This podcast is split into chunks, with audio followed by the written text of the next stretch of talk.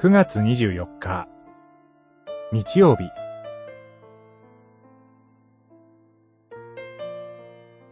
後にいるものが先になる。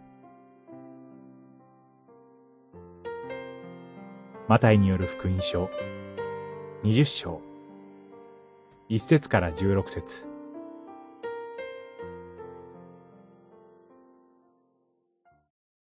このように、後にいるものが先になり、先にいるものが後になる。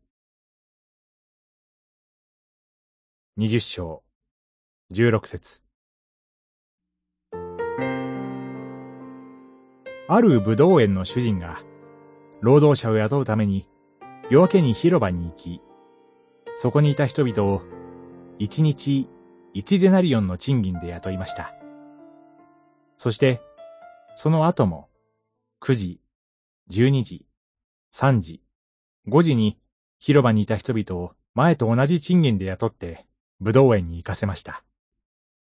そして、一日の労働が終わると、最後に雇われた者から順に同じ額だけ賃金を支払うように命じました。しかし、最初に雇われた者は、最後に雇われた者と同じ賃金しか払われないのに腹を立てて不平を言います。一日中働いた彼らは、一デナリオンは労働に対する正当な報酬であると考えました。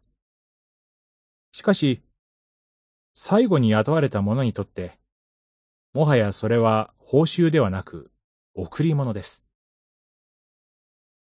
ペトロは、主イエスに、この通り、私たちは何もかも捨てて、あなたに従って参りました。では、私たちは何をいただけるのでしょうか？と問いかけました。19章27節そのように、自分の忠誠心や犠牲を誇り、それらによって神から何かを報酬として受けようとするなら、神は私たちを後のものにされます。しかし、幼子のようになって、自分がただ、神の憐れみをいただくしかない後のものであることを知るときに、何も持たない私に注がれている神の愛に目が開かれるのです。祈り。自分が、ただ、あなたの恵みによってのみ生かされているものであることに気づかせてください。